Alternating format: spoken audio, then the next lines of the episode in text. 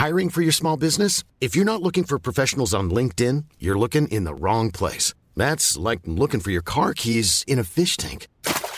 LinkedIn helps you hire professionals you can't find anywhere else, even those who aren't actively searching for a new job but might be open to the perfect role. In a given month, over 70% of LinkedIn users don't even visit other leading job sites. So start looking in the right place. With LinkedIn, you can hire professionals like a professional. Post your free job on linkedin.com/people slash people today. Et maintenant, voici les vedettes de notre spectacle. J'aimerais bien qu'on pose nos armes et qu'on discute. Bon, bah lui, il va me prendre la tête. Jack, je veux que vous me dessiniez comme une de vos françaises. Ah non, c'est chouchou, je veux, pas la moche. Zut, rezut et rezut derrière Ah, je vois, monsieur se fout de moi. Monsieur fait d'ironie. Mais où est-ce que vous vous croyez, merde? Au cirque? Ben ça, c'est du spectacle. Ça dépasse tout ce que j'ai pu imaginer. All is beautiful, le vieux c'est beau et croyez-moi, je sais de quoi je parle. Bonjour, bonsoir à toutes et à tous. C'est notre session du mardi où nous revenons sur une ressortie en salle ou en Blu-ray et où mes amis critiques donnent toute l'ampleur de leur talent en historiographie cinématographique et en analyse structurelle comparée. C'est ce que vous allez faire, Alexis, rassure-moi. Euh, oui, oui, on va, on va, on va Oui, faire ça. ouais. Yes. Ouais. Yes, vous allez utiliser des mots avec de plus de trois syllabes ou pas? Ouais, ouais, oui, ouais. j'en ai un. Par exemple- Nonobstant le fait que toute chose étant égale euh, au jour d'aujourd'hui, Voilà, euh, par évidemment. Arthur, un mot de trois syllabes s'il te plaît. Qui parle d'Hiroshima mon amour Bah, travelling. Et hop, travelling, pff, ça fait quatre syllabes. Et Merci voilà. beaucoup, euh, merci beaucoup pour cet étalement de culture cinématographique. Tu me tues, tu me fais du bien. Oui, tout à fait. Retour. L'année, c'est 59, 1959. C'est l'année de ce film. C'est l'année du festival. Il a été sélectionné, mais il a divisé. Anti-américain, disait-il. Ce film, c'est une histoire d'amour. Une histoire d'amour entre deux villes, Nevers en France, Hiroshima au Japon. Tu me tues, tu me fais du bien, et tu n'as rien vu à Hiroshima.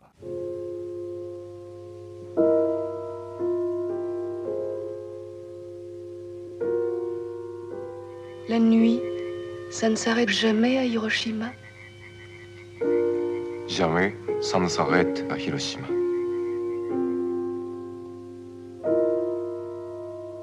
Je me souviens l'avoir entendu avant. Avant, pendant que nous nous aimions. Pendant notre bonheur. Hiroshima, mon amour, d'Alain Resnais avec euh, Emmanuel Riva et euh, Eiji Okada sur un scénario et une histoire de Marguerite Duras. Ça va rester d'ailleurs l'un de ses textes les plus célèbres, euh, ressorti en DVD copie restaurée chez Tamasa. Chef-d'œuvre absolu pour certains, comme Godard, qui dira Je me souviens avoir été très jaloux de Hiroshima, mon amour. Je me disais, ça c'est bien et ça nous a échappé. On n'a pas de contrôle là-dessus. La même chose avec l'accent de Jean-Luc Godard par Simon Rio. Oui, ce que j'avais envie de dire, c'est que c'est très bien, mais ça nous a échappé. Ça nous a échappé, Hiroshima, et mon amour. Et Marguerite, euh, comme disait euh, Desproges, euh, elle ne fait pas que dire des conneries, elle en écrit des fois. Et elle en filme parfois. Euh, néanmoins, Hiroshima, mon amour, qui est un film important puisque c'est euh, l'un des films qui va lancer euh, la nouvelle vague au cinéma. Alexis Alors, il faut, il faut euh, revenir un petit peu là-dessus parce que le- la jeunesse de la nouvelle vague est quand même une période un peu euh, complexe dans l'histoire du cinéma français. Traditionnellement, on attribue à une certaine frange des cahiers du cinéma, des rédacteurs des cahiers du cinéma. Donc, on- citons-en quelques-uns, évidemment, François Truffaut, Claude Chabrol, Jean-Luc Godard, Éric Romer. Et On- théoriquement, Serge Danet avant eux. et théoriquement Serge Danet avant eux, et même André Bazin, si on monte encore un petit peu. Mais en gros, on attribue à cette génération donc, de, de- de jeunes critiques d'avoir à un moment, par, geste de rébellion, par geste d'émancipation, créé un nouveau cinéma français qui s'opposait au cinéma d'avant, qu'on pourrait qualifier de classicisme français, de qualité française, pour reprendre le terme consacré. Et ce cinéma, eh ben, il a beaucoup choqué, il a beaucoup travaillé le monde de la critique, mais aussi les spectateurs, parce que c'est un cinéma qui sort des studios pour aller dans le réel, pour aller dans le vrai, dans la vérité des décors, dans la vérité des sentiments, dans la vérité des personnages, et dans une certaine modernité documentaire. Il y a beaucoup de choses dans les films de la nouvelle vague, notamment de cette époque-là, donc la fin des années 50, début des années 60, qui sont des éléments de pur documentaire, des figurants qui ne sont pas des figurants, qui sont juste des gens qui sont passés dans le plan, par on peut, exemple. on peut juste dire que le film précédent d'Alain Resnais, c'est Nuit et brouillard, qui est un film documentaire sur la Shoah, qui va être un film Voilà. documentaire extrêmement choc avant le Shoah de Claude Lanzmann, et qui va être l'un des premiers films à compiler des extraits de films et de ce qui s'est passé et de la solution finale dans les camps de concentration. Alors, l'un des premiers films euh, français, parce que Français, a- oui, a- bien sûr, bien sûr. Il y a eu une petite génération de cinéastes américains de l'âge d'or qui ont été mandatés par l'armée pour aller filmer l'effort de guerre. Et il y en a un de mémoire, c'est George Stevens, qui a filmé notamment la libération du camp de Dachau et qui est revenu avec des images qu'il a gardées sous scellé quasiment toute sa vie parce que c'est des images qui sont absolument terrifiantes. Mais qui arrive au grand public. C'est ça que je voilà, suis en train de dire. Nuit et brouillard arrive au grand public et c'est un film choc, effectivement. Il faut savoir que avant de réaliser Hiroshima mon amour, qui est donc officiellement son premier long métrage pour le cinéma en 59, René en avait déjà réalisé un qui s'appelait Ouvert pour cause d'inventaire. Et ce film-là fait partie des très nombreux films, et ça les auditeurs et auditrices l'ignorent peut-être, mais fait partie des très nombreux films qu'on estime perdus. Aujourd'hui, il est impossible de voir Ouvert pour cause d'inventaire, tout simplement parce qu'on n'a jamais réussi à mettre la main sur une copie de ce film. Donc le premier film euh, consacré d'Alain René, c'est Hiroshima mon amour, en fait c'est son deuxième long métrage. Mais donc René a fait un parcours documentaire, il a réalisé beaucoup de cours documentaires dont Nuit et brouillard qui est je pense le plus emblématique et qui témoigne déjà dans l'approche de son sujet d'une certaine modernité et d'une certaine poésie qui contraste complètement avec le cinéma institutionnel de l'époque. Et pour resituer vite fait René, on pourrait arguer effectivement que René fait partie de la nouvelle vague, en tout cas qu'il a initié ce a initié au cinéma. faut préciser que René ne fait pas véritablement partie de la nouvelle vague. René fait partie d'un courant de cinéastes qui est le courant de la rive gauche, qu'on a appelé a posteriori rive gauche, dans lequel on compte par exemple Agnès Varda et Chris Marker. Chris Marker étant un collaborateur de René au début. hein, dans Ils son- ont fait quelques films ils ont ensemble, fait quelques ailleurs. films ensemble. Et donc, René, il arrive avec ce film-là, qui est effectivement une espèce de révolution esthétique et narrative qui, à l'époque, fera grand bruit, tout particulièrement auprès des critiques euh, des cahiers du cinéma, dont Jean-Luc Godard, donc la boucle est bouclée. et au Festival de Cannes où il y a quelque chose alors il faut on- où en fait le film doit être en compétition et placé hors compétition parce que le film critique la bombe nucléaire est très anti-américain. On est en 59 on n'est pas si loin de la Seconde Guerre mondiale on est en pleine reconstruction. Simon. Et c'est plus que pas loin de la Seconde Guerre mondiale, un truc qu'on oublie, voire même qu'on ne sait pas concernant l'après-Seconde Guerre mondiale, le plan Marshall, qui est toujours présenté comme un plan de soutien économique euh, des Américains euh, à l'Europe et donc à la France. Le plan Marshall, il contient un volet sur le cinéma. Et donc, dans le plan Marshall, il y a notamment le fait que le- il ne va plus y avoir de quotas en France sur les films américains, que les films américains vont prendre le pouvoir sur les salles, et il va justement y avoir entre autres, du fait de la nouvelle vague et de ceux qui vont se battre pour l'avènement de la cinémathèque en France, le fait de dire non, non, non, non, nous on va créer le CNC, on va créer des systèmes de financement pour que le plan Marshall ne détruise pas le cinéma français. Parenthèse, euh, le fait qu'il y ait eu ces combats-là en France fait qu'il y a eu un cinéma français qui a survécu, là où dans l'essentiel de l'Europe, le cinéma a disparu. Le cinéma local, je veux dire régional, a disparu. Et donc, Hiroshima mon amour s'inscrit aussi dans la continuité de ça. Alors attention, comme on l'a dit, on est en 61, pas en 47, mais c'est une revendication, c'est un combat contre une forme de représentation aussi, et de la guerre et de ses conséquences. Il faut euh, dire, euh, pour euh, celles et ceux qui nous écoutent, que Hiroshima, mon amour est un film qui a fait scandale pour son érotisme. C'est un film qui a fait scandale et auquel il faut être préparé puisque la première partie du film est documentaire. Et c'est un film qui mélange des images documentaires extrêmement dures. Il faut le dire, hein, le début d'Hiroshima, mon amour, Ah oui, oui. Sur les conséquences, sur du, les bombardement conséquences du d'Hiroshima. bombardement d'Hiroshima et de, de la bombe nucléaire, et donc où on voit littéralement des euh, personnes, des enfants défigurés par des cancers, et où le film va jouer sur un glissement progressif entre toute une première partie avec une voix off sur le texte de Marguerite Duras, pour glisser ensuite vers la fiction qui raconte l'histoire d'amour entre cette femme française qui elle-même a une histoire particulière vis-à-vis euh, de la Seconde Guerre mondiale, et euh, ce dignitaire japonais qui euh, lui aussi a une histoire particulière, puisque je vous rappelle que le Japon était du côté de l'Axe et fait partie des perdants, été, a été, a été allié à l'Allemagne nazie, à l'Italie fasciste de Mussolini. Arthur. Bah, ce qui est intéressant, c'est que en faisant des recherches sur le film, j'ai, appris que suite à Nuit et brouillard, René avait dit qu'il ne voulait plus faire de film qui parle de la guerre, et que pour moi, le parti pris du film, euh, c'est que justement, c'est un film qui essaye de ne pas parler de la guerre. Et une des manières de le faire, c'est justement d'utiliser des images d'archives pour le faire au début, et ensuite de ne parler du fait qu'on ne peut pas parler d'Hiroshima. Et que tout le film, en fait, c'est ça. C'est un film sur, euh, sur la mémoire, sur le fait que l'amour est plus fort que la mort, mais aussi sur on ne peut pas parler de la guerre. Et ça, ça vient accompagner, je pense, la geste d'un cinéaste qui a fait ce qu'il a fait de, de, plus fort sur ça avec Nuit et Brouillard, je pense. Oui, il y a un truc que je trouve passionnant, peut-être pour ceux qui nous écouteraient, qui se diraient Mais attends, qu'est-ce que c'est? Est-ce que c'est un morceau d'histoire? Est-ce que c'est un truc un peu intello que je dois me taper? Dites-vous qu'il y a un film, un film culte, qui a complètement pompé la structure et l'esprit euh, de Hiroshima, mon amour, c'est District 9.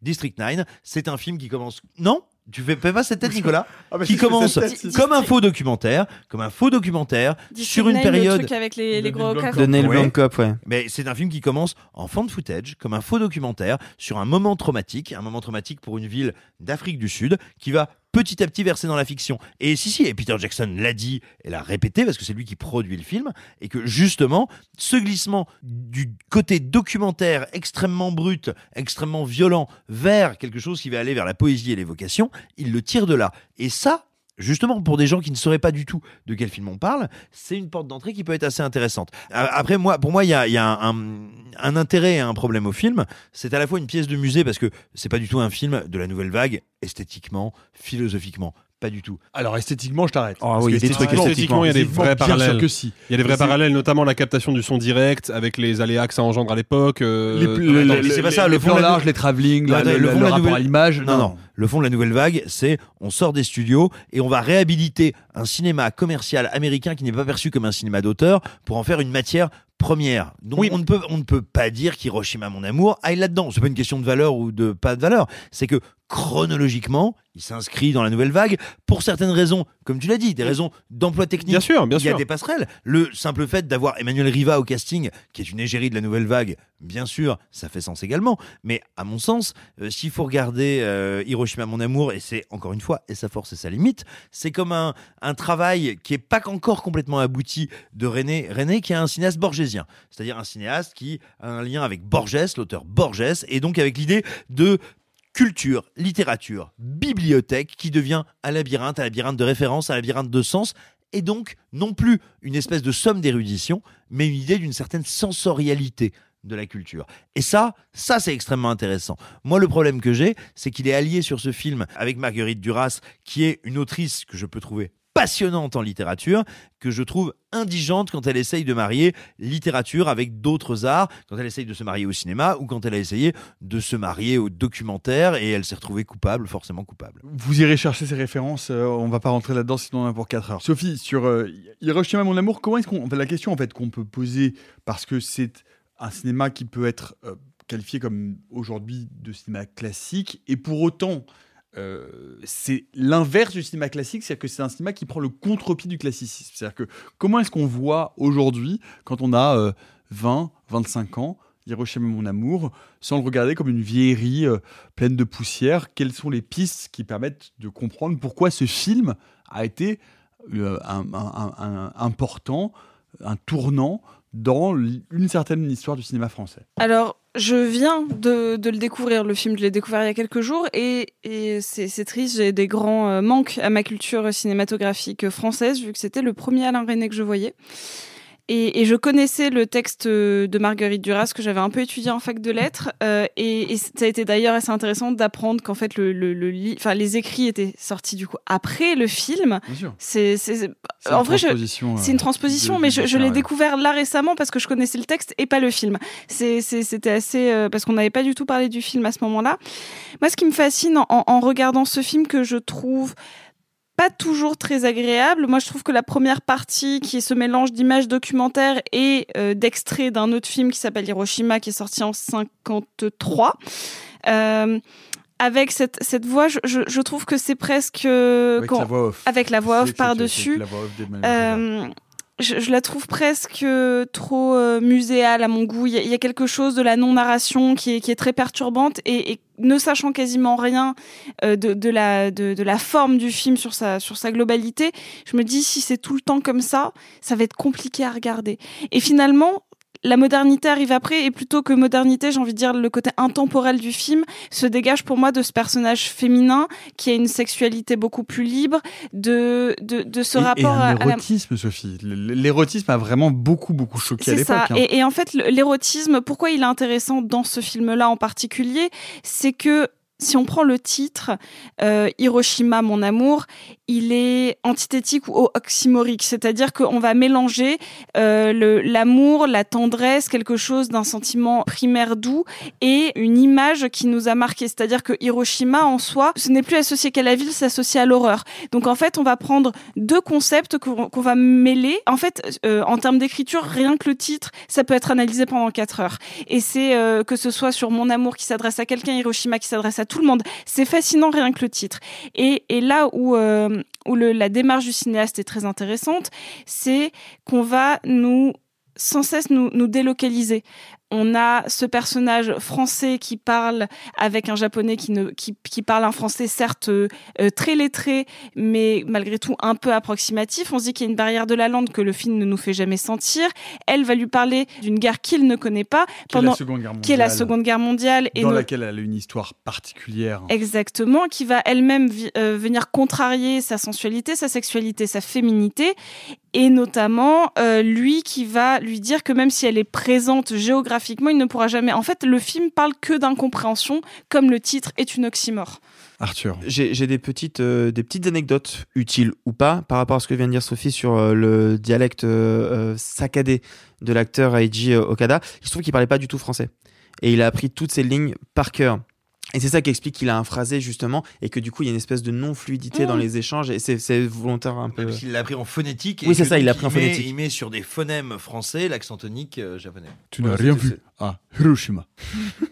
Mais, mais ça Euh, j'ai- donne. J'ai j'ai une passion pour Marguerite Duras, j'ai une passion pour ce film. Je n'ai pas le droit de le dire, mais je le dis quand même.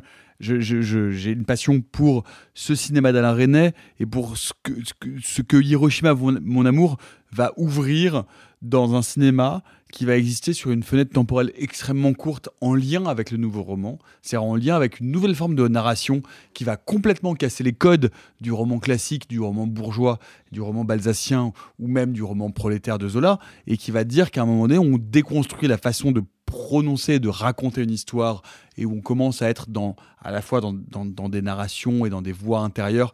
Moi, je trouve que, on pourra en reparler d'ailleurs, et j'espère à un autre moment, mais l'année dernière à Marianne Bad, qui est le film suivant d'Alain Resnais, Ouais, qui sort en qui est une- 61. qui est une, a- qui est une adaptation d'Alain Robbe-Grillet cette fois-ci, qui est un autre ponte du nouveau, Nouveau roman. roman. Bah, non, qui est même considéré comme Bah, son créateur voilà, et son le- pape. Le père est peut-être, mais en même temps son tâcheron. C'est-à-dire que c'est le truc curieux avec René. C'est-à-dire que Bah, c'est la particularité le- du nouveau le- roman. le hein, nouveau c'est très bien, mais c'est nul. Non, mais c'est pas vrai. Duras, c'est merveilleux. Nathalie. Sarraute, c'est merveilleux. Claude Simon, c'est merveilleux. C'est- juste que Alain René, qui l'a initié, et n'en a pas fait forcément les, plus, les, les- les meilleurs romans. Alain Robe Alors- Grillet, tu veux dire. Alain, pardon, Robbe-Grillet. oui, Alain Robbe-Grillet. excuse-moi. Alors juste l'année dernière à Marianne Bad, je l'ai découvert il y a quelques jours. C'est Je l'avais jamais vu. J'ai rien compris. Mais peu C'est incroyable. Mais c'est Je incroyable. ne sais pas, je ne sais pas qui dit la folle. vérité ou pas. Il y a Je un jeu auquel je ne perds jamais. Je, je- je n'ai rien compris. C'était incroyable. Non mais je veux dire, Voilà. ces, films-là fondent, fondent tout un cinéma qui va diffuser autant à l'est qu'à l'ouest, parce que Bellatar s'en réclame à peu près autant que Lynch ou que Cassavetes. Enfin, je veux dire, c'était une nouvelle façon. Non, mais c'était une nouvelle façon de faire du cinéma et qui a radicalement transformé les codes de la narration cinématographique et en tout cas et dans le roman et dans le cinéma la façon de raconter des histoires. D'un seul coup, on n'était plus dans de la narration linéaire, dans une narration considérée comme une narration bourgeoise. Il fallait casser les codes de l'histoire et aller vers quelque chose de plus impressionniste, de plus surréaliste. On est exactement à cette époque-là, en termes de mouvement artistique, Mm. un peu après. Mais enfin, je veux dire, le cinéma se, se- s'emplit de ça et il commence à devenir du cinéma qui, qui, est- enfin, qui, qui est qui, qui, qui louche du côté du rêve, du cauchemar, de l'intemporalité, de l'incorporalité et qui commence à arriver vers une forme de cinéma fantastique à la française, quoi. Absolument. Et si j'étais un troll, je dirais que si vous avez envie de voir ça en bien, faut lire William Burroughs. Mais comme je suis pas un troll, je vais pas le dire. Euh, non, non, tout simplement. Et alors là, pour le coup, pas du tout pour troller. Ce que je trouve passionnant là-dedans, c'est que aussi bien Hiroshima, mon amour, que l'année dernière à Marianne Bad, sont effectivement des actes de naissance d'un geste cinématographique passionnant. Et là, il faut qu'on parle un peu d'Alain René. Oui, Alain ou- René- et, et on peut parler, on, on peut parler de Chris Marker aussi, hein, parce que là, Ouais, mais non, mais si, mais comme on autre parle, chose, mais, bref. mais comme on parle d'Alain René, euh, quand on parle d'un film d'Alain René, développons un petit peu autour de, de cette figure, parce que c'est une figure fondamentale du cinéma français. Euh, fondamentale, matricielle, parce que tout simplement. Séminal, j'avais envie de dire. Oh, j'aime bien quand tu dis ça. Euh, mais tout simplement, Alain René, euh, je parlais de Borges tout à l'heure, va aller à la fois vers une espèce de d'hyperculture du cinéma et de ses formes et de la réflexion autour des dites formes, et en même temps vers un espèce de jeu extrêmement ludique, immédiatement accessible. On connaît la chanson, c'est également Alain René. Et si vous voulez Smoking aller- no Smoking, c'est Alain René. voilà, et si vous voulez aller dans sa veine, C'est des jeux de Ça, forme. ça, c'est des- quoi. ça, c'est les films de sa fin de carrière. Sa Donc, fin de euh, il y a- Non, non, non, la non, fin de carrière, euh, c'est 2014. hein. Il, a, Ah il, a, ouais. il a Oui. tourné son dernier film Aimer, boire et chanter l'année de sa mort. D'accord, mais on Et- connaît et la chanson, c'est fin années 90. Là, on parle d'Hiroshima Mon Amour, 1961. Euh, bah, enfin, Oui, bien 20 sûr, mais c'est sa intéressant. C'est intéressant parce qu'Alain René a, cherché à renouveler les formes de, manière si vous folle. voulez aller vers ce qui me semble, et c'est pour ça, c'est pour ça que je pose une limite sur l'année dernière Marianne Bad, aussi bien que sur Hiroshima Mon Amour. Si vous voulez aller vers cette forme-là, la pureté et le génie de cette forme de création, de transgression, et encore une fois, de bibliothèque borgésienne, il faut aller voir Providence d'Alain René, qui est, à mon sens, le moment où cette forme-là arrive à un niveau de maturité et de génie indiscutable immense et surtout qui est purement le cinéma d'Alain René. C'est-à-dire qu'aujourd'hui, je te dirais Hiroshima mon amour, évidemment il faut le regarder. La dernière Marianne Bad, évidemment il faut le regarder. Et je suis entièrement d'accord euh, avec toi Sophie qui parlait de pièces muséales, Euh, c'est fondamental, il faut l'avoir vu si on se passionne pour ce que c'est que le médium cinéma. Néanmoins, il me semble que ce sont des créations et des œuvres qui ont pour elles d'avoir révolutionné sans pour autant avoir forcément traversé l'époque, alors qu'un Providence, Providence, là pour le coup, on est sur quelque chose qui est intemporel et génial. Alors, c'est rigolo euh, parce que le, film, en le regardant, moi, je pouvais pas m'empêcher euh, de voir l'influence qu'il pouvait avoir. Et j'y ai pensé, euh, en le regardant à deux films. Un où j'ai vu une vraie influence formelle qui est sur In the Mood for Love, qui me semble plus qu'évidente. Et après, de la citation pure, parce que Saint-Omer cite directement euh, Hiroshima mon amour Saint-Omer d'Alice Diop, euh, qui a été un des grands films français de cette année, primé à Venise. C'est ça. Et, et on en parle encore aujourd'hui comme d'une référence, donc soit formelle avec Wong Kar Wai. Peut en- encore une fois, peut-être que je projette, mais il y a des plans qui sont quasi en termes de, de, de, de cadrage un peu filmé en dessous avec une histoire d'amour où l'un marche devant l'autre. Enfin, franchement, euh, je. Bon, mais bon, on sait jamais. Mais il y a de la citation pure encore aujourd'hui chez des, des, des cinéastes que ça a inspiré sur la, la condition de la femme. Est-ce que la, cette image de, femme forte et contrariée peut représenter ce qui est le sujet, un des sujets euh, d'Alice Diop dans Saint-Omer? Donc moi, je trouve que c'est intéressant de voir comment le film, aussi compliqué et complexe soit-il, puisse avoir des influences jusqu'à euh, bah, l'année dernière de manière très frontale. Il- faut peut-être dire euh, quelque chose aussi d'important, Alexis, en termes d'histoire du cinéma, c'est que Hiroshima mon amour, non seulement par euh, l'agrégation de ces images documentaires et au contraire d'un cinéma euh, fictionnel extraordinairement travaillé, va définir et va avoir la volonté formaliste de transformer les codes de la façon dont on filme les scènes, dont on filme les acteurs. Enfin, il y y a une intentionnalité chez René, immédiatement pour ce qui est son deuxième film, même si on n'a pas la chance de pouvoir voir le premier, qui va faire immédiatement école et qui va ouvrir et qui va changer la manière de faire du cinéma. C'est-à-dire qu'on est vraiment à, une- à un point de bascule dans l'histoire du cinéma en France et ensuite globalement dans le monde parce que ça va infuser partout. sûr. Quoi. Mais en fait, alors, je- histoire que les auditeurs et auditrices puissent peut-être avoir une, une porte d'entrée un petit peu plus euh, évidente et un peu plus facile vers ces films-là, vers les premiers films d'Alain René et par extension vers le nouveau cinéma français et européen qui émerge euh, entre le milieu des années 50 et le milieu des années 60, grosso modo, Mmh. donc les différentes nouvelles vagues euh, nationales. Il faut bien comprendre que je pense qu'il y en a beaucoup parmi vous qui ont vu des films, par exemple, du Nouvel Hollywood, qui ont vu des films de Michael Cimino, de Francis Ford Coppola, de Martin Scorsese, qui est peut-être l'auteur le plus euh, emblématique du Nouvel Hollywood, parce que Spielberg et Lucas n'en font pas partie. Mais ces cinéastes-là ont vu, ces tous ces films-là. Ils les ont vus, ces films-là. Et ces films ont eu un impact considérable sur leur manière d'envisager le cinéma, puisque précisément, et c'est vrai qu'aujourd'hui, rétrospectivement, c'est un peu difficile à visualiser, mais avant Hiroshima, mon amour, avant l'année dernière à Marianne Bad et avant les différentes nouvelles propositions de cinéma, il y a tout un pan de l'expression cinématographique qui n'existe pas matériellement, puisqu'il n'a pas été exploré. Et donc ces cinéastes-là, Alain René et compagnie, sont des cinéastes pionniers. Voir Hiroshima, mon amour, c'est voir un geste de cinéma qui n'a pas de précédent qui n'a pas de passé en fait. C'est-à-dire qu'avant Hiroshima mon amour, ce genre de film n'existe tout simplement pas et c'est curieux et plutôt positif pour l'héritage de René que de se dire qu'aujourd'hui, justement, on voit Hiroshima Mon Amour comme une pièce de musée, ça veut dire que son geste s'est pérennisé. Et ça, c'est peut-être la meilleure chose qui puisse arriver à un cinéaste. Et je pense que c'est ça le l'angle le plus euh, facile pour rentrer dans ce cinéma-là, parce que moi, personnellement, je le dis, euh, et c'est anecdotique, hein, mais moi, j'ai un problème avec la musicalité des premiers films de René, au sens où, en termes de rythme, en termes d'atmosphère, en termes de, de, de façon de déclamer le texte, de construire la narration, moi, c'est quelque chose qui me laisse complètement froid. C'est- Ça ne me procure rien. Mais tu, mais Si tu vois tellement à quel, à quel Non, point mais ça fait écho. Justement, c'est que ça ne me procure rien à, à un niveau strictement émotionnel. Par contre, intellectuellement, c'est passionnant. Et moi, j'ai vécu une expérience très paradoxale, mais très enrichissante avec justement Marianne Bad, que j'ai étudié en long, en large et en travers en école de cinéma. Le premier visionnage du film a été mais d'une douleur terrible pour moi. Par contre, décortiquer le film scène après scène en cours a été un exercice passionnant parce que d'un seul coup, toute la dimension, encore une fois, pionnière et inventive et innovante du film m'a sauté à la gueule et d'un seul coup, c'est devenu vertigi- vertigineux. Et puis, et puis on voit surtout l'hé- l'héritage. Il y a, pas- enfin, Ah, bien si, sûr, si bien on va jusqu'au bout, il n'y a pas d'Ice Shut sans, sans l'année dernière Marianne Ah bah, ça, c'est évident. C'est Évident, évident, enfin, ouais. Bien et pour le plus clair, pour le plus évident. Je- moi, je vous, en- je vous enjoins de, de jeter, de jeter un œil et effectivement de, de regarder ça. Ce sont des codes cinématographiques différents. Vous allez voir une forme d'ovni. Moi, je, veux, remettre une petite pièce dans l'idée de vous dire que en 1959, personne n'avait osé filmer ce niveau d'érotisme.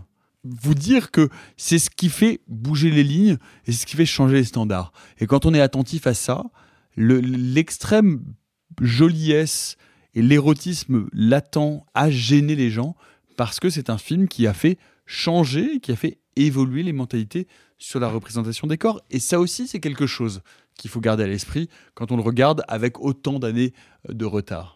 Tu voulais dire quelque chose, Arthur? Je voulais revenir sur ce que disait Alexis, et en fait, c'est pas inintéressant que, ça rebondisse à, ce que tu viens de dire sur les corps, parce que moi, par exemple, euh, moi qui n'ai pas étudié euh, le cinéma ou, machin, j'ai revu des séquences, parce que j'ai vu le film il y a pas très longtemps, j'ai revu des séquences que je voulais voir. Et je- je- j'essayais de comprendre pourquoi je trouvais ça des certaines séquences suffocantes. Et j'arrivais pas à expliquer pourquoi. Donc je me suis un peu renseigné, et c'est euh, un certain Val Croze des quais du cinéma qui expliquait que les longs travelling avant qui suivent le personnage sont justement des, des travelling d'enfermement parce qu'on a un sentiment d'immobilité. Ce qu'il faut comprendre, c'est pour les gens qui n'ont pas vu le film, c'est qu'en fait, ce sont des plans séquences resserrés plus ou moins sur le visage qui vont à la même vitesse que que les personnages qui marchent. Ce qui fait qu'en fait, on a l'impression d'être sur un plan qui les suit, mais de très près, en permanence. Et du coup, on est bloqué on est bloqué avec eux et ça emprisonne, ça hante et, et- et c'est devenu une des marques de fabrique de René. J'ai découvert du coup que ça s'appelait le travelling à la René et que alors par extension du coup on ne suit pas vraiment le corps, on suit la, la pensée. C'est Mais- les travelling de René. Et pour donner une idée de la modernité de cet effet de style, il est quasiment identique, c'est pas tout à fait la même chose, mais on est presque là à ce que va populariser un certain Darren Aronofsky avec Requiem for a Dream, quand justement, encore une fois, Mm. il centralise le corps dans l'image et il le suit. Et vraiment, hein, c'est ce film-là qui a fait dire à tout le monde ah, c'est incroyable, il a l'impression d'avoir vécu dans un clip MTV. Ouais, alors Et- que c'était la version euh, pop et un, et un brin vulgaire euh, de ce qui a été fait par René 50 ans avant, quoi. Ex- et voilà, Un brin vulgaire. 50 ans avant. Et je, Gentil, reviens, ouais. et je Ouais. reviens encore à ce que je disais, sans déconner, vous aimez District 9, regardez Hiroshima, mon amour. Non mais non mais non mais ne Non, mais ricanez pas parce que je c'est- pas exactement la même stratégie narrative. Non, C'est je juste plaisante on pas n'est du pas tout. dans les mêmes codes, on n'est pas dans les mêmes codes, on n'est pas la même Même stratégie non, non, non, narrative. Nicolas, un peu truc, dans son ego. Le début, le- élitiste et bourgeois et que ça te fait du mal, et que ça te fait du mal de réaliser, de réaliser que cette œuvre que tu espérais inaccessible est venue peuple. Non, excusez-moi, juste une différence majeure, c'est que les images d'archives du début d'Hiroshima d'Hiroshima, mon amour sont des images d'archives. Ce que vous allez voir devant vos yeux, ce sont réel, des oui, bien sûr. populations Sauf que c'est- qui ont mais été mais c'est pour ça qu'on dit- mais déformées pour ça qu'on dit par que la ce bombe nucléaire. que Et donc c'est la violence Oui, qu'il voulait. Sauf que ça n'est plus vrai pour le spectateur d'aujourd'hui. C'est une image qui a le même statut de fiction. Il peut Ça, faire l'effort intellectuel. Il peut faire l'effort intellectuel de se dire ce sont de vraies images. Aujourd'hui, elles nous arrivent, à moins qu'on ne choisisse activement comme spectateur de faire ce choix de contextualisation, elle nous arrive avec le même degré de fictionnalisation. et je suis désolé de te dire, c'est pas je trouve- possible. non, c'est mais c'est non. comme non mais ça, ça, ça reviendra à dire que les images de nuit et brouillard tu les fictionnalises et que tu peux Ah pas non, bah croire non. que c'est la réalité. Non, non, non, sûr attention, si. attention, Nuit et brouillard, c'est un court-métrage documentaire. Hiroshima, mon amour est un long-métrage dont la majeure partie est fictionnelle. Oui, Donc si le spectateur Oui, se jette sauf dans que- Hiroshima, sauf que- mon sauf amour que- sans le savoir. Non mais attends, Mais attends, Y a un pas- sauf spectateur que- sauf qui le que- regarde sans Mais le attends, savoir ne peut pas savoir pas que obligé ça de n'est crier. pas de l'image documentaire. le c'est film ne le dit pas. Le film ne dit pas que ce qu'il montre est vrai. Oui, non, mais je veux dire, Tu ne se peux pas rend le savoir compte, si on tu vois voit le film. très bien. C'est pas Non, vrai. c'est pas Alors, vrai, surtout Nicolas. C'est pas vrai. Voilà, vraiment, Alors, c'est À pas chaque vrai. fois, en plus, il y a des extraits du film Hiroshima qui est une- un Mais film de c'est-à-dire qu'on fiction. en, on en est à cet endroit de déculturation débile où pas on de se rend pas déculturation. compte C'est que pas de c'est déculturation. Le film est sorti il y a bientôt 70 Oui, non, ans. mais C'est bien sûr, normal mais que je veux ça dire, ait quand on revoit ça 70 ans après, on voit bien que ces images-là ne sont pas truquées. Non, Nicolas, on voit que Nicolas, on fait- on le fait- on fait sait, le pari que- pas visible. Nicolas, on fait le pari que toi et moi, nous n'arrivons pas à faire la différence ou qu'on se trompe sur certains plans, sur ce qui vient d'Hiroshima, le film de fiction, et sur ce qui vient des images réelles euh, filmées, filmées, euh, filmées pour Hiroshima, mon amour. Bien sûr que oui. Euh, non, mais en fait, moi, j'ai- une, une anecdote euh, que j'aimerais partager euh, pour les gens qui nous écoutent. Peut-être, parmi vous, y a-t-il des gens qui ont l'habitude ou qui, en tout cas, sont allés, ne serait-ce que quelques fois, à la Cinémathèque française. Et vous avez peut-être remarqué, souvent au premier rang de la salle Henri Langlois, une vieille femme qui pourrait tout à fait passer inaperçue et qui d'ailleurs, je pense, pour 99% du public passe inaperçue. C'est une vieille dame qui a plus de 90 ans maintenant, les cheveux blancs, euh, courts, euh, avec des petites lunettes et qui est assise sur son siège dans son coin, qui parle quasiment à personne. Cette femme-là, c'est Sylvette Baudreau. Et Sylvette Baudreau, c'est la script d'Hiroshima Mon Amour, et c'est surtout la script de l'intégralité de la filmographie d'Alain Resnais. Elle a aussi travaillé avec Jacques Tati, elle a travaillé avec Laurel et Hardy, avec Vincente Minelli, avec George Stevens euh, ou George Cukor, ou peut-être les deux d'ailleurs.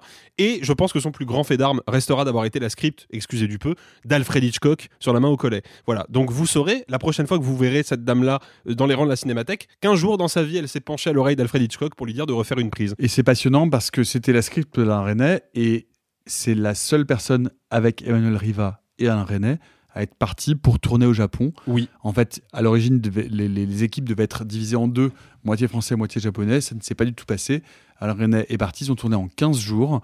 Et euh, avec Sylvette Boudreau qui a faut, il faut- fait faut ab- expliquer pour les gens qui sont familiers des tournages de cinéma. Je pense que vous savez que script c'est un métier à part entière, mais comme on était dans une économie euh, vraiment vraiment ricrac, elle a été à la fois la script de René sur le plateau, son assistante réalisatrice et la doublure lumière d'Emmanuel Riva. Donc je vous laisse imaginer la quantité de travail colossale que cette femme a dû abattre. Et elle a une carrière. Je vous laisse aller sur Wikipédia. C'est hallucinant. Et d'ailleurs, la photo sur la page Wikipédia est une photo de Sylvette Baudreau l'année dernière. euh, Donc elle devait avoir 93 ou Ah, Marianne Bad. 94 ans. Ah. Non, elle devait avoir ouais, dans les 90 ans au passé en train de feuilleter le catalogue de la Cinémathèque. Et c'est une photo prise comme ça à la volée, sûrement de quelqu'un qui l'a reconnue parce qu'elle ne elle est dans son coin, elle regarde des films. Voilà, le, le- donc il y a- il y, a un pan entier de l'histoire du cinéma français et international que vous pouvez croiser à la Cinémathèque euh, comme une spectatrice lambda et je trouve ça magnifique. Et euh, dites-lui bien que vous l'aimez si vous la croisez.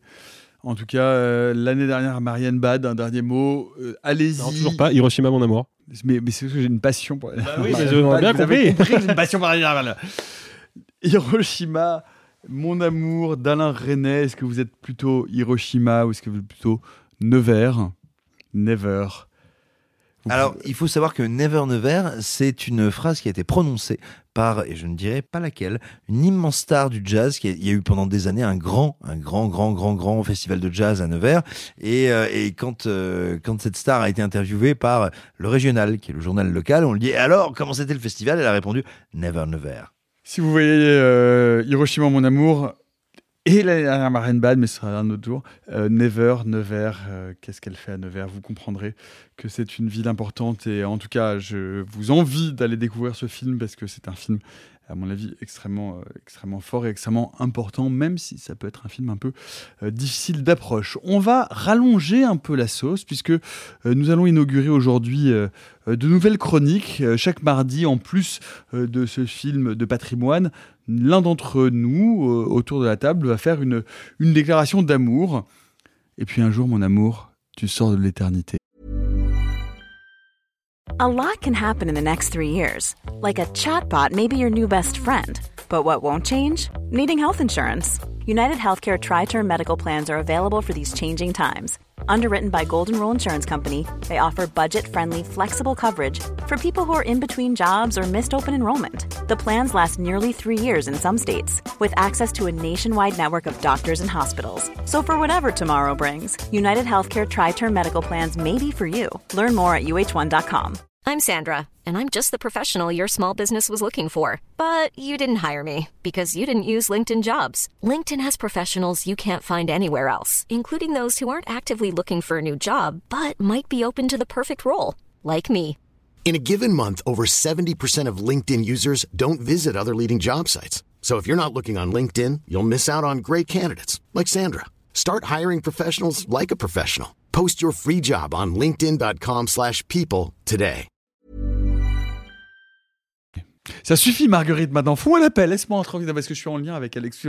Une déclaration d'amour libre, ça peut être une scène d'un film, une actrice, un acteur, mal ou peu connu ou oublié, un compositeur, euh, une directrice de la photo, un directeur, bref.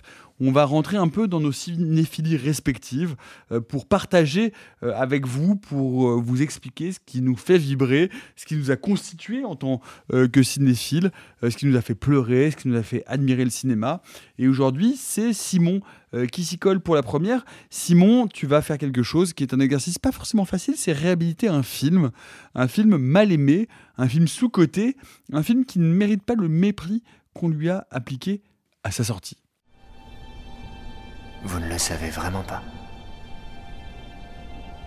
Pourquoi est-ce que les taxes et le prix des choses augmentent le même jour dans les ghettos? Le coût de la vie ne cesse d'augmenter pour que les gens continuent de mourir. Sinon, comment aurait-on un million d'années alors que la majorité vit au jour le jour? Mais en réalité, il y a bien assez de temps pour tous. Personne ne devrait mourir avant son heure. Time Out d'Andrew Nicole, sorti en 2011 avec notamment, et oui, Justin Timberlake. My love, my love. my love. Oui, c'est- wow. c'est très timide. C'est très, très timide. Euh, Simon, pourquoi est-ce qu'il faut redonner Pourquoi est-ce qu'il faut réhabiliter Time Out? Eh Bien écoutez, je vais faire mon Frédéric Lordon euh, teinté de Bernard Friot. C'est le moment de faire un petit peu, euh, et vous, amis droitards, vous l'apprécierez, un petit peu de théorie marxiste. Qu'est-ce que c'est que ce film? On est dans un futur, euh, on ne sait pas s'il est proche ou lointain, mais en tout cas c'est un futur. Un futur dans lequel, eh bien tout simplement, quand vous naissez, vous avez incorporé dans votre bras une petite horloge qui ne se déclenche pas avant votre majorité. Et à votre majorité, le temps devient de l'argent. C'est-à-dire qu'à votre majorité, en l'occurrence on est aux États-Unis, donc c'est 21 ans, vous avez un décompte de 21 années qui commence à baisser. Mais par exemple, un café, ça vous fait perdre une semaine. Une coupe de champagne, ça vous fait perdre un mois. Et puis quand vous faites votre journée à l'usine, vous regagnez quelques heures ou quelques jours, selon votre métier. Et selon votre classe sociale, vous êtes dans une partie de la ville plus ou moins fermée où vous gagnez plus ou moins d'argent. Et passer d'une sphère à l'autre de cette grande mégalopole vous coûte aussi du pognon. Bah, tout ça donne un film d'Andrew Nicole. Andrew Nicole, c'est assez étonnant. C'est ce réalisateur dont tout le monde a cru qu'il était euh, bon parce qu'il avait fait un mauvais film qui s'appelle Bienvenue à Gattaca et dont tout le monde pense qu'il est nul parce qu'il a fait Time Out.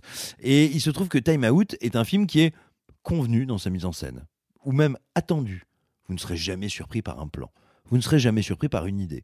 Également, également, c'est également un film qui semble convenu euh, dans sa romance, vu qu'il va nous raconter comment Justin Timberlake euh, va rentrer les poils à Amanda Seyfried. Et pour autant, s'il en, est qu'il est possible de convoquer Amanda Seyfried et Justin Timberlake, ce qui leur convient n'est pas si convenu.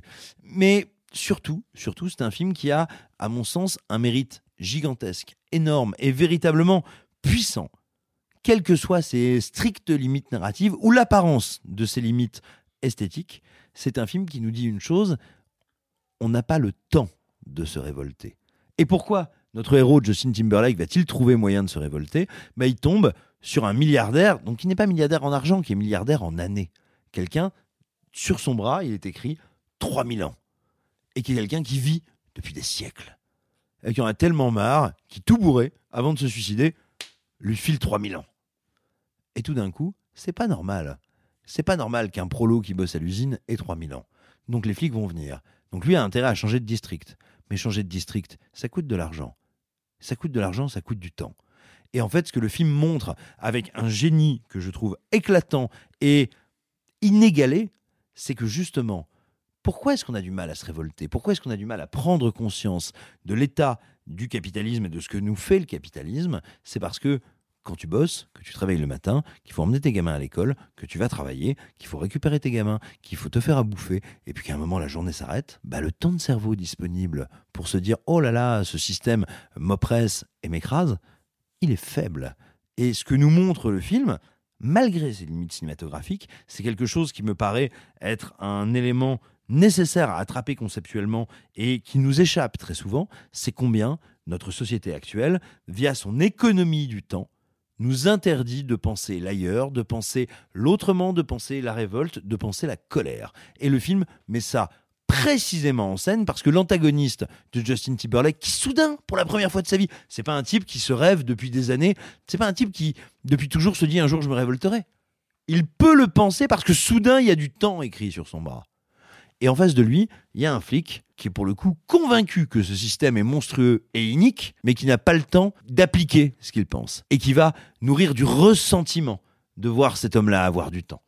Et encore une fois, c'est un film qui a été perçu, je pense, pour partie comme très superficiel, parce que sa mise en scène est très fonctionnelle et ses personnages très attendus, mais qui aussi a mis extrêmement mal à l'aise, parce qu'il met le doigt sur un truc qu'on ne dit jamais dans, dans notre système capitaliste, c'est pour que certains soient très riches, pour que certains dans le film vivent très longtemps, il faut que beaucoup meurent très jeunes ou meurent très pauvres. Et je pense que c'est un des films les plus intelligents, fins et véritablement tranchants sur ce que c'est que notre système actuel d'économie du temps et d'économie des corps. Et on l'a pris à tort comme une petite dystopie un peu légère. Je pense qu'il est d'une intelligence qui n'a pas fini de nous étonner. C'est donc euh, Time Out d'Andrew Nicole. Quand je t'entends en parler, je suis, globalement assez d'accord avec toi. Ça me fait penser à un autre film qui est Ripomen de Michel Sapochnik, qui est un très beau film. Et un vrai très beau film de cyberpunk et qui est un très beau film politique aussi sur euh, comment est-ce qu'on peut continuer à se payer ou non des organes. Et euh, il y a quelque chose où on, touche à la science-fiction qu'on aime bien, c'est-à-dire une science-fiction qui met en perspective euh, ce que nous vivons aujourd'hui et ce que la société euh, peut, peut arriver à, nous, à, nous, à nous faire subir dans, dans les années à venir. Toujours un mot, peut-être Arthur, sur des films du passé dont tu voulais nous dire un, une forme de petite déclaration d'amour. Juste avant de vous parler d'un film qui m'a vraiment impressionné, qui s'appelle Sois belle et tais-toi de, de je voudrais vous parler d'une ressortie de Carlotta, qui euh, euh, fait un cycle. Jeanne Moreau cinéaste, parce que Jeanne Moreau, les gens ne le savent pas, mais a réalisé trois films un documentaire sur euh, Liliane Guiche, un film qui s'appelle Lumière euh, sur une bande, euh, une actrice, des amours, des femmes de la quarantaine. C'est assez joli. Et un film qui s'appelle L'adolescente. Et l'adolescente raconte un coming of age d'une certaine manière dans les années 70 d'une jeune adolescente de 12-13 ans qui part à la campagne pour les vacances. Et quand son père part également, elle va tomber en amour d'un docteur interprété par Francis Huster et qui va devenir l'amant de sa mère mais elle tombe amoureuse de lui, lui, elle, elle essaye de lui faire des avances, il lui dit tu es trop jeune pour moi. Bref, le film est, assez joli, même si même un peu classique, mais assez joli. Cependant, il s'est passé quelque chose qui m'interpelle et je voudrais peut-être qu'on en discute ensemble parce que je ne sais pas comment interpréter cela. On est en 1979, donc on est vraiment dans une période de libération de la sexualité, etc. Et Jeanne Moreau a ce geste que je pense n'est pas du tout euh, mal intentionné pour elle, de filmer sa jeune actrice qui à l'époque devait avoir 12, 13, 14 ans, nue, sur une séquence qui dure bien une minute. Et c'est long. Et elle y injecte de la mise en scène parce que ça se passe sur des jeux de miroir, de dézoom, de zoom, de montrer d'abord une hanche avec une certaine lumière. Il n'empêche qu'on voit une jeune actrice de 12, 13, 14 ans, la poitrine dénudée, les fesses dénudées, et qu'elle a un corps qui est pas encore un corps de femme, et qui a un corps d'enfant. Et, et ça m'a vraiment posé la question de comment aborder ça? Je ne sais pas comment l'aborder. Alors moi j'ai plein de questions et j'ai pas vu le, le film et ça m'intéresse mais peut-être qu'on peut déjà se poser une question qui est assez récurrente aujourd'hui, qui est celui du female gaze. Est-ce que elle montre que le corps d'une jeune fille peut changer pour se sexualiser sans le rendre sexuellement désirable pour la caméra entre guillemets? Est-ce qu'elle tente juste de montrer un fait qui est que le corps d'une jeune fille change et se sexualise d'une certaine manière, ce qui peut être donc du coup quelque chose d'intéressant sans être pour autant, et je vais mettre des mots un peu particuliers, sexualisant pour le spectateur. Mmh. C'est-à-dire est-ce qu'elle nous met en position de voyeur, de voyeuriste, de quelqu'un qui va être étrangement attiré par quelqu'un dont le corps n'est pas encore formé ou est-ce qu'elle veut juste filmer parce que c'est quelque chose qui existe l'évolution du corps d'une jeune fille? Juste pour recontextualiser, ça se passe après une séquence où elle a ses premières règles et du coup elle va voir sa grand-mère qui est jouée par Signoret qui lui dit euh, mais attends mais on a ça toute la vie qu'est-ce qui se passe? Et du coup elle se regarde dans le miroir pour voir son corps qui change. Bah, moi, quand tu me le racontes, idéologiquement, ça ne me gêne pas. Moi, moi, moi, moi j'ai tendance à penser que ça me gêne pas. Et surtout, surtout je, je, je pense qu'on peut mettre ça en regard avec d'autres travaux, et notamment le cinéma de Catherine Breillat, qui, euh, très tôt, euh, dès les années 70, et euh, je pense à 36 fillettes ou, euh, ou euh, à une vraie jeune fille, ne va pas hésiter à les interroger et à les provoquer parce que c'est c'est- c'est- c'est- c'est sa matière, c'est ce qu'elle veut travailler, la représentation du corps des femmes et du corps des jeunes filles, et même, de manière plus problématique, de l'attirance des jeunes filles pour des hommes plus âgés. Et, et- et j'ajouterais, euh, moi, il me semble que la question n'est pas de quel corps voit-on, comment le voit-on. Encore une fois, le problème au cinéma, je crois, n'est jamais ce qu'on montre, c'est comment on le montre. Mhm. C'est-à-dire que, euh, attends, le corps d'une jeune femme, donc d'une jeune femme qui est en cours de puberté ou sur le point d'être pubère, ou d'un jeune homme sur le point d'être pubère, euh, n'est pas quelque chose qui est en soi sale, licencieux, problématique, interdit ou rien. En revanche, poser ce corps comme un objet de désir, un objet désirable et un objet à désirer, pour plein de raisons, ne serait-ce que légales, est interdit. Ça n'est donc pas la même chose. Mais on peut tout à fait imaginer, pour X raisons, que dans un film, dans une pièce de théâtre, dans une œuvre de littérature également, ou dans une bande dessinée, on ait à représenter un corps qui ne soit pas ni un corps adulte, ni un corps de petit enfant. Ça ne veut pas dire que c'est un corps sexualisé. Et donc, et je te dis ça sans avoir vu le film. Pour moi, le problème n'est pas posé par euh, l'état, l'âge, la nature du corps qui est montré, mais non pas par comment il est montré, mais par comment il est filmé et regardé. Le regard qu'il y a dessus, Ouais. bien sûr. pour ça qu'on parle de tout film- simplement. female Non, notamment. euh, euh, non, c'est ça. Je pense que ça dépend vraiment, mais c'est vrai que là, le fait que ce soit une femme qui filme le changement d'un corps d'une jeune fille, et, et en fait, c'est c'est aussi qu'on est euh, nous-mêmes, on se pose beaucoup de questions actuellement. Euh, sur euh, c'est bête hein, mais juste la sexualisation de la poitrine. Euh, je veux dire adulte adolescente enfant c'est à dire qu'il y, y a une époque où on ne mettait jamais de haut de maillot à des petites filles ou des maillots une pièce. Mais c'est à dire qu'il y a une époque où la poitrine soit était trop sexualisée soit pas soit pas assez. Et il y a eu Mhm. plein de changements sociétaux sur le sur la question. Un corps euh, doit-il être caché euh, en tout cas sur la partie supérieure du moment que les seins commencent à pousser ou pas Enfin, vraiment, c'est des questions euh, qui, qui, à mon avis, peut-être ont même intéressé Jeanne Moreau quand elle a, quand elle a C'est commencé à filmer.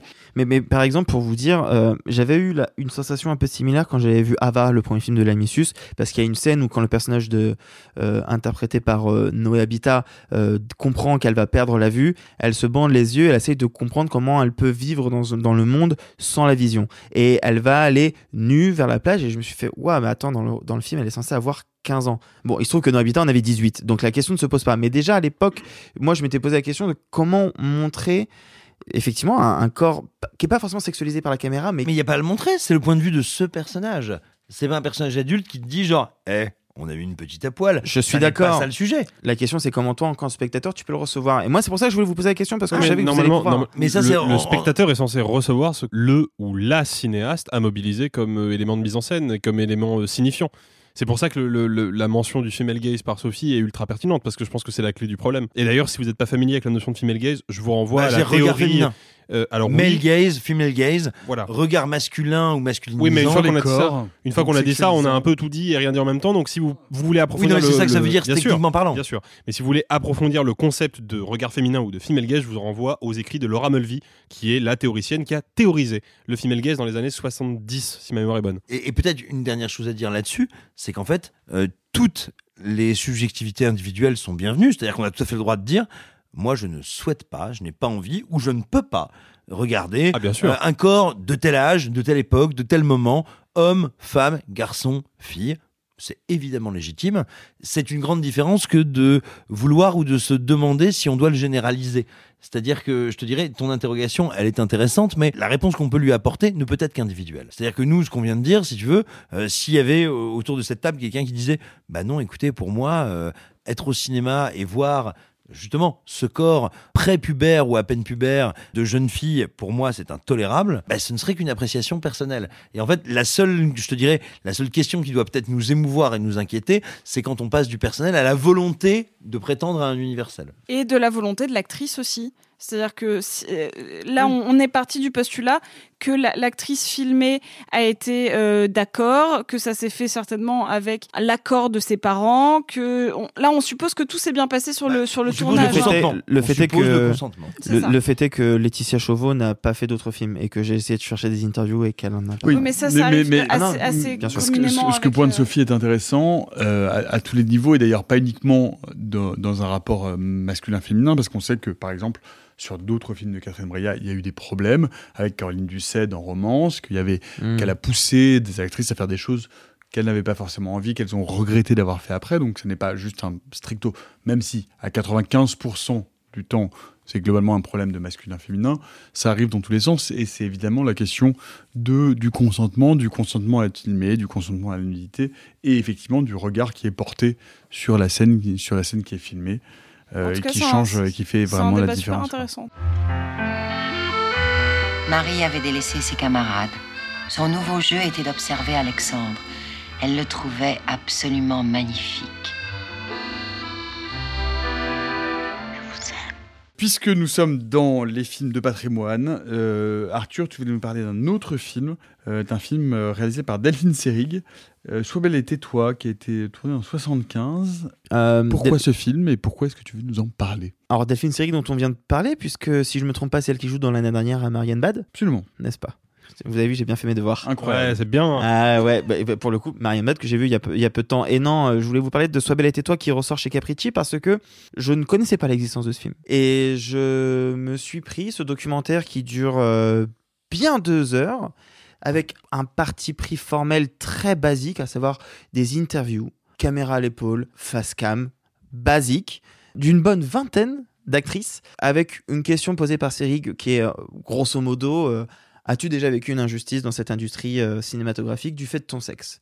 Et ça va de Marie Dubois à Jane Fonda en passant par euh, Maria Schneider, avec notamment un passage concernant euh, Dernier Tango à Paris qui est vraiment pas facile à regarder. Ah, et, sur- C'est dur ça. Hein? Et, et, et moi, ce qui m'a sauté. Rappelons pour ceux qui nous écoutent, Oui, pardon, Dernier Tango raison. à Paris est un film de 1975 au cours duquel Maria Schneider, pour, et je mets d'énormes guillemets, le bien du film, a été violée par le comédien principal Marlon Brando avec l'aval de son réalisateur. C'est c'est d'ailleurs pour, le- pour ça Face que... à la caméra. Oui, Et c'est dans le film. le montage. film. Et Ouais. c'est dans pour, le et c'est film. pour ça que je ne veux pas regarder ce film, je, je pense que je n'y arriverai pas. Pareil. Mais, mais du coup, moi, ce qui me saute aux yeux avec Sois belle et tais-toi, c'est que c'est assez, euh, assez effrayant de se rendre compte qu'il y a déjà euh, 40, 45, 50 ans, les femmes avaient déjà ce recul-là sur le sexisme qu'elles vivaient, le patriarcat d'Hollywood et euh, les violences des, des cinéastes euh, hommes vis-à-vis d'elles, des problèmes d'écriture, des rôles féminins qu'on leur propose, et le fait qu'en fait, elles se rendent compte que elles n'ont quasiment jamais joué des rôles qu'elles avaient envie de jouer et qu'elles ont subi euh, une écriture euh, assez désastreuse euh, qui va aller de chercher de l'hystérie ou de la faiblesse et que quand elles vont essayer de se rebeller ou quand elles vont essayer de parler salaire ou quand elles vont essayer de, de signifier ce problème-là, elles vont souvent se faire envoyer boulet. Bref, c'est un film qui sort en salle et c'est assez beau pour en tout cas en parler, même si ce sont des sujets qui sont maintenant évoqués depuis quelques années avec tout ce qui s'est passé sur les réseaux sociaux et tout le- un certain mouvement. C'est quand même assez dingue de se dire qu'il y a 40-45 ans, il y avait déjà un documentaire qui pointait déjà tout ça du doigt et de manière aussi frontale. Oui, et puis, et puis pas seulement dans le cinéma français. hein, je veux dire, euh, Shirley MacLaine, euh, Ouais, Hélène Jane Fonda. Burstyn, Jane Fonda. Qui racontent tout ça face caméra, quoi. Et, peut-être un, petit truc à dire sur ce à quoi ressemble le film, parce que c'est un truc assez incroyable. Vous savez, quand on vous parle de cinéma numérique par rapport au cinéma en pellicule, ou de cinéma en vidéo, à partir des années 90, quand littéralement, encore une fois, on arrête d'utiliser la pellicule, eh bien, il se trouve que Delphine Seyrig était quand même un peu curieuse d'innover et de tenter des trucs. C'est donc un film des années 70 en vidéo. C'est un film tourné en noir et blanc avec une des toutes premières caméras vidéo au monde. Et en fait, Ah. c'est un type d'image Mais oui, qui n'existera pas après ce film-là. Littéralement, c'est un des seuls films qui a été fait avec cette technologie-là. Ce qui est assez intéressant, c'est que la copie que vous allez voir n'a pas pu être entièrement retravaillée parce qu'il y a des, des- des sections d'interviews qui sont trop abîmés, où il y a du doublage par-dessus qu'ils n'ont pas pu enlever. Mais parce que ce sont des fichiers numériques brut. trop basiques pour Brut. être, pour être retouchés, Ouais. retravaillés. Et vous allez voir, c'est une espèce de type d'image, de qualité d'image, qui est pas, et c'est pas une question de il y a telle définition ou pas telle définition, mais qui véritablement n'existe plus et n'a existé qu'à un instant très précis du cinéma. Ça ressemble à de la peinture. On a l'impression véritablement de voir de la peinture à l'eau en noir et blanc. C'est très très étonnant et c'est un des seuls films dans l'histoire du cinéma qui témoigne de ce petit momentum technique. Si vous êtes un peu passionné d'image et de photographie, il faut absolument voir le film. Les producteurs sont des hommes, les techniciens sont des hommes, les metteurs en scène sont la- pour la plupart des, hom- des hommes. Jack Warner, le chef du studio, euh, voulait que je mette des faux seins. Ben, il n'aimait pas des, des femmes avec des petits seins. Alors c'était très clair, j'étais un produit du marché et il fallait bien que je m'arrange euh, pour me rendre euh, commercial. Si je tourne avec des hommes partenaires, au moins qu'ils soient de mon âge, qu'ils Oui. soient plus, tu vois, vrai. Même Nicholson, c'est mieux que Brando, mais c'est c'est pas ça. Il a 40 ans, presque, presque, 23. Une fois n'est pas coutume, moi je vais faire un peu pareil euh, que mes camarades. Je voulais vous parler d'un film qui est vraiment extrêmement important dans ma cinéphilie. Je vous en parlais euh, dans l'épisode précédent. C'est euh, alors personnellement, de manière un peu historique. Avatar 2. Pas du tout, ça c'est plus récent. La blague, est-ce que c'est trop tard pour cette blague? Non, ça Oh, marche. ça commence, marche, là. Ça commence un peu, hein. bien. C'est un traumatisme, mais beaucoup plus tôt au lycée, c'est il y a bien plus longtemps. Euh, pour la petite histoire, c'était assez amusant parce que c'est un film que j'ai vu pour la première fois pendant mon cours d'espagnol, parce que j'avais une professeure extraordinaire, mais qui avait un défaut majeur euh, qui est celui, celui de Simon, c'est qu'elle était alcoolique. Et, euh, et mais vraiment, ce qui était amusant, c'est que en fait, il y a- y, y des matins où elle arrivait, et en fait, elle était vraiment, euh, je pense qu'elle avait peu, dormi, et elle arrivait vraiment, elle, elle empestait l'alcool, et elle avait pas du tout envie de faire classe. Mais donc, c'était quoi son défaut? Et, et donc, elle- et, donc, du coup, elle nous mettait des films. Ah, t'acuerdo. Et elle nous mettait des films, et, euh, et donc, moi, j'étais, voilà, j'ai- j'ai- j'ai eu- je pense que j'ai vu ça en première. Et elle nous mettait des films, et elle nous mettait des films, elle nous mettait les premiers Almodovar. Euh, j'ai- mais, mais les premiers Almodovar, il faut se souvenir que c'est Matador, Ouais. que on, est, on, a, on, a, on a 15-16 ans. C'est quand même un film hyper sexuel, hyper violent. C'est pas, des- c'est pas des films faciles à voir quand t'es adolescent. C'est ce qu'on appelle la, le- un mouvement mo- qui est la la Movida, Movida, ouais. qui est le post-franquisme. C'est-à-dire que on sort de la dictature en Espagne Exactement. et c'est un cinéma qui rue dans les brancards et qui est incroyablement violent, sensuel et sexuel dans son Ouais. imagerie. Absolument. Euh, Donc on voit Matador, on voit Femme au bord de la crise de nerfs. On voit, on voit ce cinéma-là euh, hyper, euh, enfin hyper queer déjà aussi. Enfin, je veux dire, euh, À noter que, si ça vous intéresse, Matador vient de ressortir dans une nouvelle version en DVD chez Tamasa. regardez ça. C'est l'un des premiers rôles d'Antonio Banderas, absolument incroyable, sexualisé comme le sont euh, les toréadors. Je vous laisse découvrir Matador, qui est un très très beau film. Bref, dans euh, ces séances de cours d'espagnol, euh, ma, ma professeure nous montre d'autres films, pas seulement ceux d'Almodovar, puisque donc évidemment c'est dans les années 90, enfin, à la fin des années 80, début des années 90, et celui d'un grand réalisateur qui vient de disparaître, qui s'appelle Carlos Saura. Carlos Saura, c'est un, cinéaste essentiel en Espagne. C'est un cinéaste qui a traversé vraiment trois ou quatre décennies de cinéma espagnol, qui a traversé le franquisme.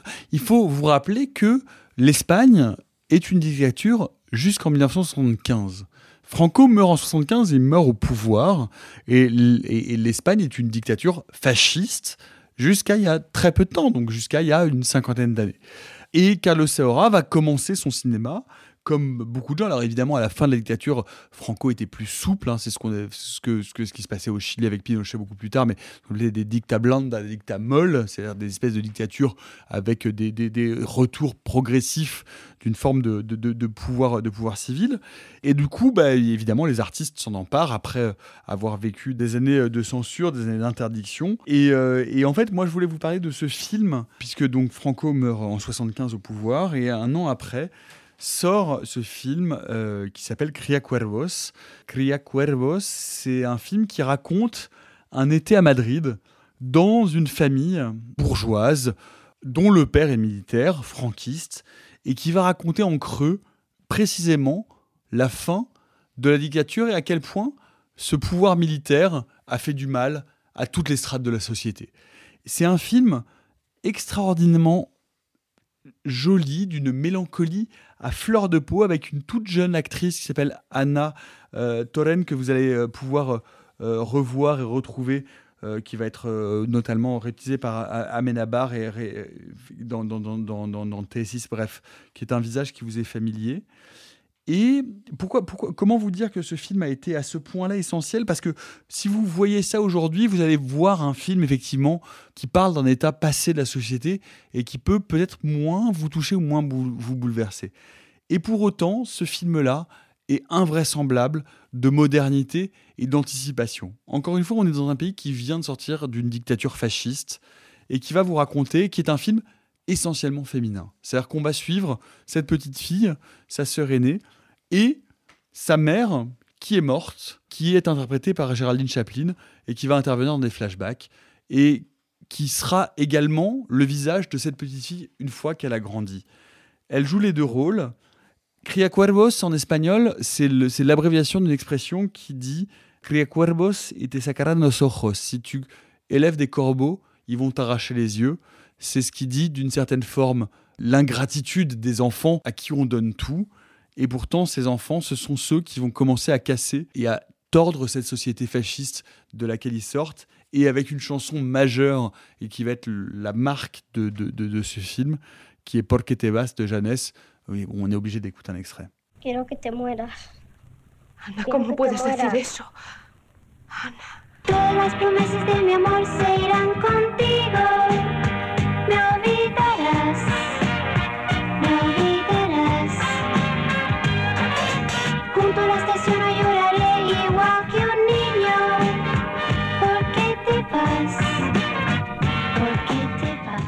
Vraiment, euh, les camarades, jetez un œil à Cryocorvos parce que c'est exactement tout ce qui va bien, Sophie. Maintenant qu'on sait que nous avons un lien, tu vas adorer Cryocorvos parce que ça raconte, c'est à la fois un film politique, c'est à la fois un film de qu'est-ce que c'est que d'être une petite fille dans cette société fasciste et quelle est la place du corps d'une petite fille dans cette société fasciste. C'est euh, un film qui entrecoupe la grande et la petite histoire sans être un film programmatique. C'est un film d'une mélancolie à crever. Géraldine Chaplin est belle et mélancolique à mort. C'est un film qui dit que quand on est différent dans une société fasciste, quand on est une femme, on est hystérique et on va finir par se faire tuer par le système de J'ai manière très, même indirecte. envie de le voir, tu l'as très euh, bien vendu. euh, et, et, et, euh, et- et malgré tout, ça reste un été qui passe dans cette famille bourgeoise avec cette petite fille et qui va reprendre à la rentrée et qui va continuer la vie parce que, eh bien, une fois que la dictature a tombé, la vie malgré tout continue. et Il faut continuer à se construire et à faire société. Euh, vraiment, voyez Cria c'est un film mélancolique, incroyablement lumineux. Euh, voilà, dites-nous euh, et dites-moi, je serais ravi de savoir que vous l'avez vu. Euh, c'est voilà, de savoir ce que vous en avez pensé. Moi, c'est un film qui a vraiment été vraiment un- un- une clé dans, dans- ma cinéphilie. Carlos Saura est un auteur, à mon avis, euh, très très sous-estimé euh, en France, alors que c'est un auteur majeur en Espagne. Il a fait d'autres films, Anna et les loups, euh, Mama ans, enfin d'autres films absolument majeurs pour l'histoire du cinéma. Encore une fois, il devait recevoir un Goya pour l'ensemble de sa carrière. Il est mort la veille. C'est quelqu'un qui a l'importance dans le cinéma espagnol et qui est l'un des derniers euh, grands cinéastes. euh, euh, on parlait des, réalisateurs de la nouvelle vague, mais c'est l'importance que Carlos Saura a pour le réalisateur espagnol. Je vous laisse aller voir Cria Cuervos et nous raconter ce que vous en pensez. Est-ce que vous êtes plutôt Porque te vas de Jeannette ou My Love de Justin Timberlake. Nous, on se retrouve vendredi pour le prochain épisode de Réaliser sans trucage. On vous parlera notamment du nouveau Spielberg de Fablemans. Ce sera la critique en 30, Oui. ce sera la critique en 30 secondes d'Alexis, mais il ne le sait pas encore. Et quelle tête va-t-il faire quand il va le découvrir? Vous le découvrirez la semaine prochaine. Allez, bye les amis et gloire au passé. Messieurs, il n'est de bonne société qui ne se quitte. Hi, I'm Daniel, founder of Pretty Litter. Cats and cat owners deserve better than any old fashioned litter. That's why I teamed up with scientists and veterinarians to create Pretty Litter. Its innovative crystal formula has superior odor control and weighs up to 80% less than clay litter. Pretty Litter even monitors health by changing colors to help detect early signs of potential illness. It's the world's smartest kitty litter. Go to prettylitter.com and use code ACAST for 20% off your first order and a free cat toy. Terms and conditions apply. See site for details.